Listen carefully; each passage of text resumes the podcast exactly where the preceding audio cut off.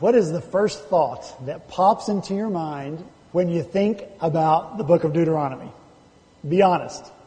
I, I was telling a church officer who shall remain nameless that I was going to start a series on the book of Deuteronomy, and his eyes started to twitch. You know, he kind of rolled back in his head, and he said, "Have you ever read that book?" Well, I have read that book, and, and I know Deuteronomy is not the, the first book in the Bible to to which we rush when we take out our Bibles for Bible reading. I know that it's a book that's perceived to be tedious and full of minutiae uh, about rules and laws. And certainly it does contain a retelling of the law that God gave to his people through Moses on Mount Sinai. But look, the book of Deuteronomy is so much more than that. It's given to the people of God before they enter the promised land, the land where they are to live out their faith as believers in the one and only true and living God. In the midst of other cultures, in the midst of other nations that did not share their belief. Cultures and nations who had gods of their own, idols of their own to whom they prayed and to whom they gave their worship. But in the land, they will enter. They are to be about fulfilling the promise that God made to Abraham way back in Genesis chapter 12. He said, Abraham, I will bless you. I will make you into a great nation, and all the peoples on earth will be blessed through you. And so the book of Deuteronomy is God's last word of preparation to his people before they enter the promised land. And that entrance will not be the beginning. It will not uh, the end. It won't be mission accomplished. As they enter into the promised land, it'll be just the beginning just the beginning uh, of the life of being the people of God, the nation of God, known among the nations around them. They are God's people. You and I share that same identity. The same identity that the ancient Israelites had. Through Christ, you and I are known to be God's people on earth. God's people here in Charleston. It's you and it's me. It's Redeemer because we have faith in the Lord Jesus Christ. And so with the gospel, you and I, as individuals and a church, we are to be about blessing, blessing the land in which God has placed us. And from there, that blessing, from here, that the blessing might radiate to the nations of the world. The truth of this book of Deuteronomy, particularly as we read it in light of the, the life and the work of Christ, will enter every part of our lives. It will. It'll examine our lives and challenge us to ask questions of ourselves and of our church. How are we living? How are we living in the land? How deep and, and real is my faith? How strong is my trust in the Lord? How authentic is my worship? How evident is my faith in the one and only true and living God to those around me? What am I doing? What are we doing together to be a blessing to the, to the land, the community in which we dwell? Not only when we gather here on Sunday mornings, but when we scatter to our community groups throughout the course of the week. We'll be challenged by these questions. We must be changed by their answers, along with other questions and answers that we will encounter as we study together this book of Deuteronomy. So if you have your Bible open, I'm going to ask you to stand as we hear read together this morning uh, the beginnings of this wonderful book of Deuteronomy. Beginning in verse 1 of chapter 1, uh, this is the word of the Lord. These are the words Moses spoke to all Israel in the desert east of the Jordan, that is, in the Arabah, opposite Suph, between Paran and Tophel, Laban, Hazeroth, and Dizahab it takes 11 days to go from Horeb to Kadesh Barnea by Mount Seir Road. In the 40th year, on the first day of the 11th month, Moses proclaimed to the Israelites all that the Lord had commanded him concerning them. And this was after he had defeated Sihon, king of the Amorites, who reigned in the Heshbon, and at Edrei had defeated Og, king of Bashan, who reigned in Ashtaroth. East of the Jordan, in the territory of Moab, Moses began to expound the law, saying, The Lord our God said to us at Horeb, You have stayed long enough at this mountain. Break camp and advance into the hill country of the Amorites. Go to all the neighboring peoples in the Arabah, in the mountains, in the western foothills, in the Negev, and along the coast, to the land of the Canaanites and to Lebanon, as far as the great river, the Euphrates.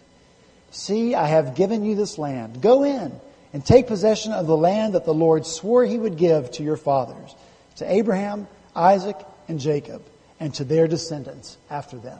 Let's pray together. Father, we ask now that you would bless this reading and hearing of your word. Father, we pray that we would be changed by the truth that your Spirit teaches us this morning. So we commit ourselves to you. We open ourselves uh, to you to be taught by you. And we pray that you would bless us as we come together around your word. We pray these things in Jesus' name. Amen. Thank you. You may be seated. You know, why should I listen to you? Why should I listen to you? That is a question we often ask ourselves and we ask other people. Because you and I want the answer to that question before we decide where we are going to invest our time. You know, we are credential people. We're not going to give up a whole weekend. We're not going to spend money to go to a conference, for instance, just to listen to anyone speak. Are you a best selling author? I'll listen to you. Have you risen to the very top of your field or your profession? I'll listen to you. Do you have stories to tell me of tremendous success to prove that you know what you're talking about? Then I'll listen to you. We listen to people that we believe have important things to say. Well, Moses, the author of Deuteronomy, has something important to say. This book at which we'll be looking over the course of the next weeks and months contain the last God inspired words of this remarkable man who has come to the very end of his 120 year life. Really, the book of Deuteronomy is a series of sermons that Moses preached, inspired by the Spirit of God and informed by a lifetime, a lifetime of shared experiences between Moses and God. Scripture says this The Lord would speak to Moses face to face as a man speaks with his friend. The Lord said this of Moses When a prophet of the Lord is among you, I reveal myself to him in visions, I speak to him in dreams. But this is not true of my servant Moses. With him I speak face to face, clearly and not in riddles. He sees the form of the Lord. This is the relationship that Moses had with the Lord. We should listen with rapt attention, not with twitching eye, to every word that Moses has to say. What does he have to say to us? Because you see, Moses serves as our mediator. Moses stands between God and God's people. And through Moses, we get a picture of what the heart of God is like. He is a God who wants to interact with his people. That's what God wants. Through Moses, we get to see the character of God. Why we must have a mediator. You see, God is a holy God. You know that. People are not holy. You know that. People, in fact, are sinful. And God had already told his friend Moses the story of Adam and Eve, and Moses wrote it down for all of us. The book of Genesis. They disobeyed God. They did what God had told them not to do. And in that moment, Adam and Eve swung open the door to sin and said, Come on in. Come on into this beautiful, very, very, very good world that God has created. And sin accepted the invitation, came right in, and tracked its filth and its dirt over every part of creation. Tracked its dirt and filth in every human heart, including your heart and my heart. So that sinful people were no longer able to just barge into the presence of a God who is so holy, not without a mediator, not without someone to stand between them and God. And in all of humanity, at this time, God chose Moses to be that mediator. God chose Moses to stand between him and his people the greatest need of humanity, listen, the greatest need of humanity has always been for someone to stand between us, sinful people, and a holy, perfect, glorious, good, majestic, great, gracious God.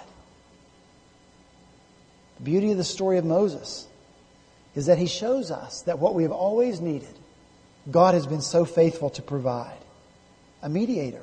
But Moses wasn't perfect. Moses too was a sinful man. And because of Moses' sin, he stands on the east side of the Jordan River and he looks across the Jordan River into the promised land. But Moses will never go there. Moses will never dwell there. He'll only be able to see it from afar. Because of his own sin, he's not allowed to live in the promised land. And so as wonderful as Moses is, even though Moses is a friend of God, Moses is still a, a, sinful human. And so Moses could never be the perfect mediator that we need so much, right? That's what we need so much.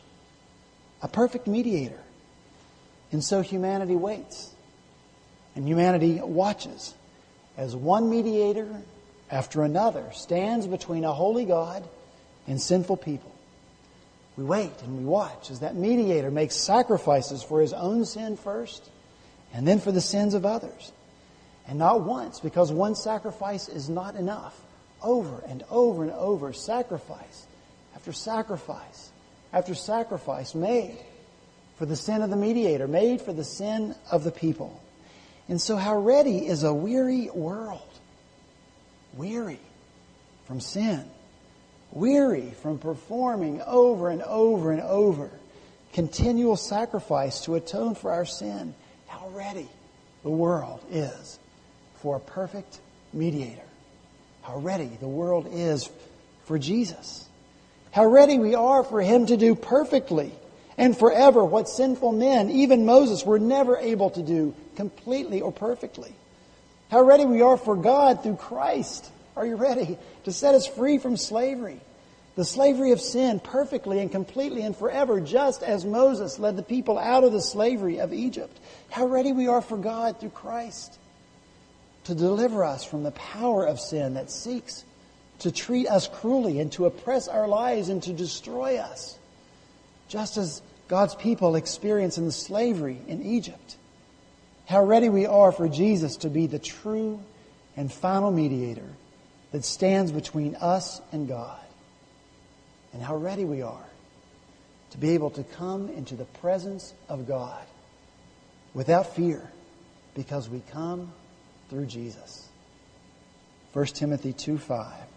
For there is one God, and there is one mediator between God and man, the man Christ Jesus, who gave himself a ransom for all and so you and I come and we listen to the words of Moses. Being a friend of God, he's got great credentials. And he points us to the person of Christ. A man like Moses commands heaven and earth because he knows he's speaking the words of God. Would you turn with me to the end of Deuteronomy, to chapter 32? Flip over to almost the very end of the book of Deuteronomy. Chapter 32, verse 1.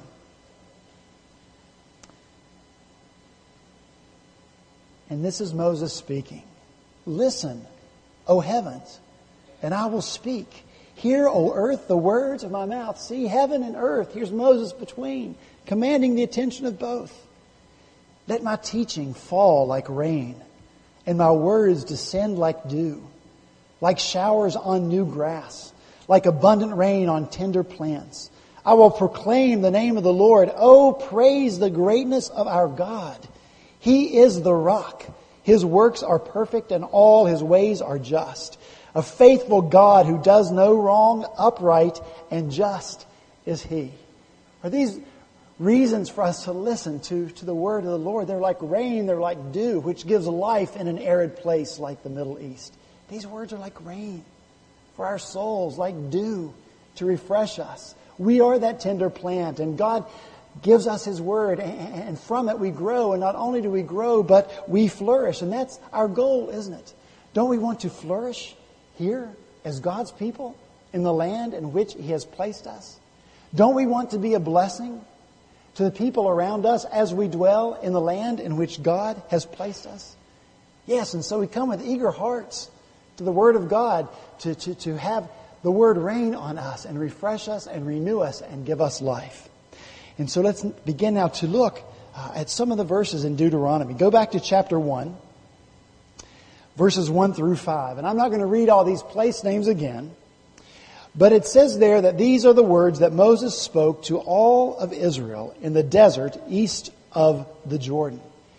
And then it gives us very specific details about exactly where these people of God were. Sometimes we wonder if geographical places can be inspired. These are the verses that we skip over. Blah, blah, blah, blah, blah, blah, blah.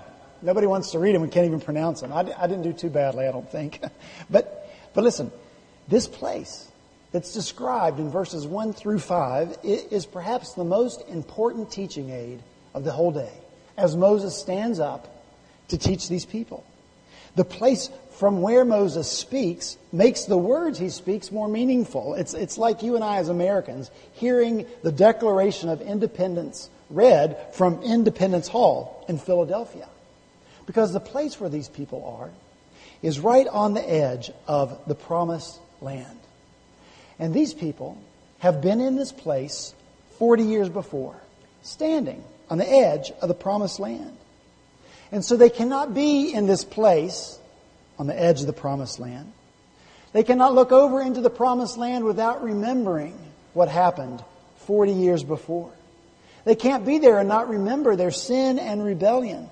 They cannot be there and not remember that God said, Go, I am giving you this land, but they refused to go. They were terrified to go in a little town called Kadesh Barnea in the southern part of the, uh, of the promised land. They rebelled against God. They sent out 12 spies to see what the promised land was like. And the spies came back and 10 of them gave a, a terrible report. And you know that story. In fact, they might have embellished the story to make it sound even worse because they were afraid to go and they wanted everybody else to be afraid to go. Because they didn't believe that God could deliver on his promises. How could God? How could God defeat the giants that they saw living in the land? And so they decided, you know, this promised land thing? Mm, no, not such a good idea after all. And most of the people agreed. And they refused to move in and take possession of the land that God had promised them the land where God wanted them to dwell among the nations.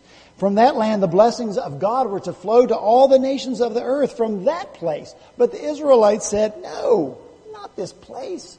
Can't be this place. God, you've made a mistake. The roadblocks here are too great. And so they refused to trust and obey God. And for their rebellion, they wandered in the desert for 40 years, but now they're back again. Here they are, standing at the edge of the promised land. What does that say about the character of God?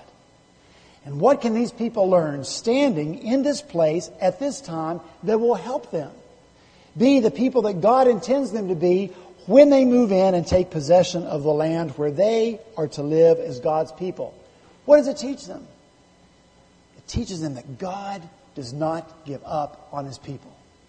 God does not give up on his people. God is a God of second opportunities. That's who God is. He doesn't give up. You know, we as good Presbyterians like to talk about the perseverance of the saints.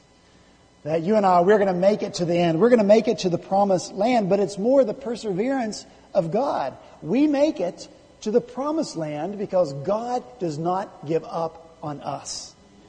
The Westminster Confession of Faith says this They whom God has accepted in His beloved, that's us, believers in Christ, effectually called and sanctified by His Spirit, can neither totally nor finally fall away from the state of grace, but shall certainly persevere therein to the end and be eternally saved. Good news? This perseverance of the saints depends not upon their own free will. It's not what we do but upon the immutability of the decree of election, flowing from the free and unchangeable love of God the Father, upon the efficacy of the merit and intercession of Jesus Christ, the abiding of the Spirit and of the seed of God within them, and the nature of the covenant grace from all which arises also the certainty and infallibility thereof, we will make it to the end because of God. And you and I have to believe this about God. That God doesn't give up. You have to believe it for yourself or you will give up on yourself because you will wrongly believe that God has given up on you. You can't do that. We have got to keep coming back to God over and over and over again, knowing that His love is unchanging, knowing that Jesus Himself is interceding, praying for us continually at the right hand of God the Father. We cannot believe ever that we have gone too far to be brought back. God doesn't give up. Don't believe that you've used up God's grace or God's patience with you. This story is indication that that doesn't happen. God has an unending supply of grace and mercy that He lavishes on us. You have to believe this for others as well. This is how we must live in this land, planted here at 43 Wentworth Street. We have to live from this place as people who know that God doesn't give up. As we live among people who believe differently than we believe. As we live among people who oppose what we believe. As we live among people who attack what we believe. As we live among people who live different lives than we live. Lives that sometimes disgust us. We do not give up on them. We are never allowed to wash our hands of them and say, I'm done. Not yet. Not while they are alive and God can still work. We live in the land by faith, believing that God doesn't give up. And when we do this, the city, the land around us will be blessed. They'll be blessed because you and I persist. Because we persist and, our love for them, our pursuing of them, and we persist in the hope we have in the power of our mighty God to work in their lives and to change hearts. God doesn't give up. And then, secondly, and finally, we live in the land as people who can be prepared. We can be prepared. Here in this plain of Moab, Moses gathers the people uh, uh, of Israel together and he speaks to them the word of God. We read that in verse 1 and verse 5. Moses spoke to all of Israel and he expounded the law of God. And so we can never become callous to the fact that the God of the universe speaks to us. And sometimes we do, yeah, yeah, yeah, yeah, I've heard that before. No, God, the God of the universe, communicates with, speaks with you and me through His Word and by the power of His Spirit. And His timing is always perfect. A word given in season. And you know that. You've experienced times when God has taught you something and the next day you needed that truth. And God did that for you. Well, the people gather just across the Jordan River, just across from the promised land. And God speaks to them through Moses before they go into the land. And so you and I need to acknowledge this morning how good it is of God to prepare his people before they enter the land. Because this too is part of the character of God. Listen, our God is not capricious. He's not uh, unpredictable. He's not impulsive. He's not. God isn't always jerking us around just for the fun of it. It's not that He doesn't want us to know what to expect. God wants His people to be prepared. So God has ordered this amazing universe for us. Even the seasons He's given to us. Think how good God is in that. You woke up this morning with no fear that it would be 10 below zero this morning. And you know that it's not going to be 10 below tomorrow. No, God has given us the seasons. He's ordered, orderly universe that, that He has given to us. God likes us to be prepared. The Old Testament is preparation for the New Testament. God says that before He sends the Messiah, He will send a messenger to prepare the way, and He did. He sent John the Baptist. Jesus says before He goes back to heaven, I go to prepare a place for you. And if I go and prepare a place for you, I will come back and take you to be with me that you also may be where I am. Jesus, even now, preparing for us. It's what God does for us. Paul reminds us in Ephesians chapter 4 that God has given some to be apostles and some to be prophets and some to be evangelists and some to be pastors and teachers. Why? To prepare God's people for works of service so that the body of Christ may be built up. God wants His people, you and me included, to be prepared. See, the Israelites had grown accustomed during the last 40 years of wandering, wandering in the desert to, to, to be nomads, a group unto themselves, either all alone in the wilderness or on the very fringe of society. But God is about to change all of that. God's going to plant them a land, in a land of their very own. They will wander no more. And again, they'll be surrounded by other nations who don't think like they think or act like they act. And they'll be faced with obstacle after obstacle and challenge after challenge in taking possession of the land. And so God speaks to them, prepares them before stuff happens, so that they will know what to do when stuff happens. And so the words of Deuteronomy are for those people and for us, words that develop our spiritual muscle memory. You know, muscle memory is amazing the way it works in our bodies. It's what allows us to get on the bike and ride it. You know, we just know what to do when we get on the bike. It's what military training is for. Soldiers drill over and over and over and over again on how to use their weapon so that in the moment of crisis or impending death, they don't have to think about it. They just act. Muscle memory. It's what helps the quarterback snap off that perfect pass when he's being rushed by big guys who just want to sack him and crush him you know, take him down. That quarterback practiced and prepared ahead of time so that in the moment of crisis, when the impending crushing is coming, oh, you know, he knows what to do without even thinking. So listen, it's what we do before the crush. It's what we do before the crisis is on us that prepares us for the moment when life does set upon us so that we don't even have to think. If we've trained our spiritual muscles, if we fed them with God's Word, if we've driven that Word deep into our hearts by prayer and by the power of the Spirit, when the moment of crisis comes, when the moment of crushing comes, we won't be lost. We won't be full of fear. We won't say, What must I do? So before you are challenged by people who don't share your beliefs, your values, your God, God has given you what you need to be prepared for those moments. And so well worn should be our path to God's truth that going to that place is just the natural reflex of our hearts and our minds. Deuteronomy is almost like God saying to us, Let me help you now before you don't have time to think, before you're surrounded by unbelief, before you have to face it. I'll tell you the truth, and you learn it. And you learn it so well that it is spiritual muscle memory. The question we have to ask ourselves is what are we doing?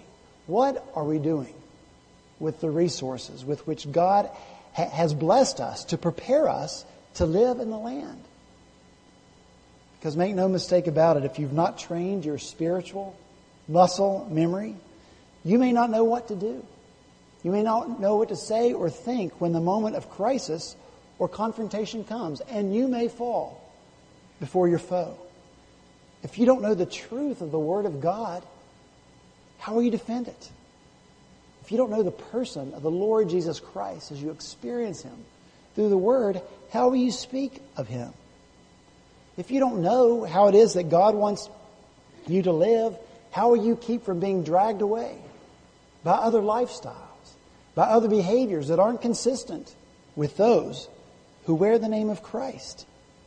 If you're not being daily connected to your source of power, remember Jesus said He's the vine, we're the branches. If we're not daily connected to His power, how will we know that we can even call on that power in the moment that we need it the most? We won't. It's got to become part of our spiritual muscle memory, part of our natural reflexes to look to Jesus. When something happens in your life, your spiritual eye muscles, they go, they look to Jesus. They look to the truth of His Word. When you need deliverance for yourself or others, you look to Jesus. When you don't know which way to go, you know, your feet automatically walk in the steps of Jesus because He's already prepared the way in which you should walk before you have to walk it. Just follow Him.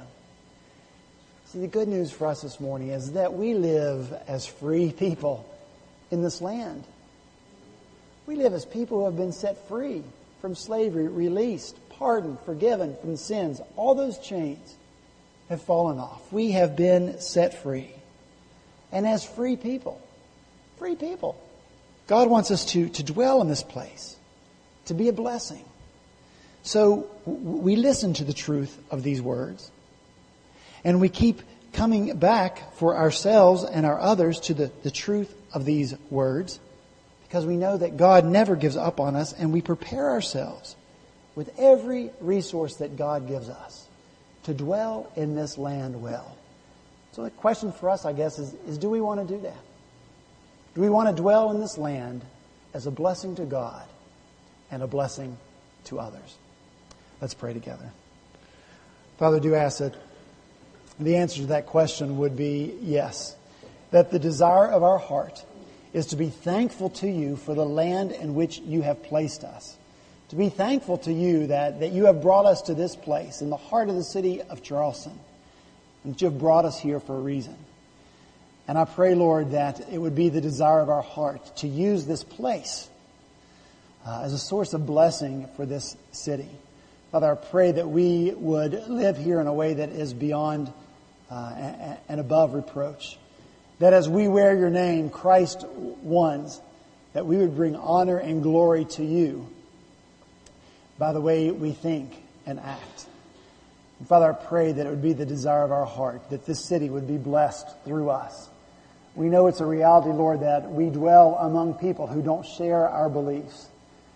Lord, we know as well that we, we believe in the one and only true and living God. You are God and there is no other.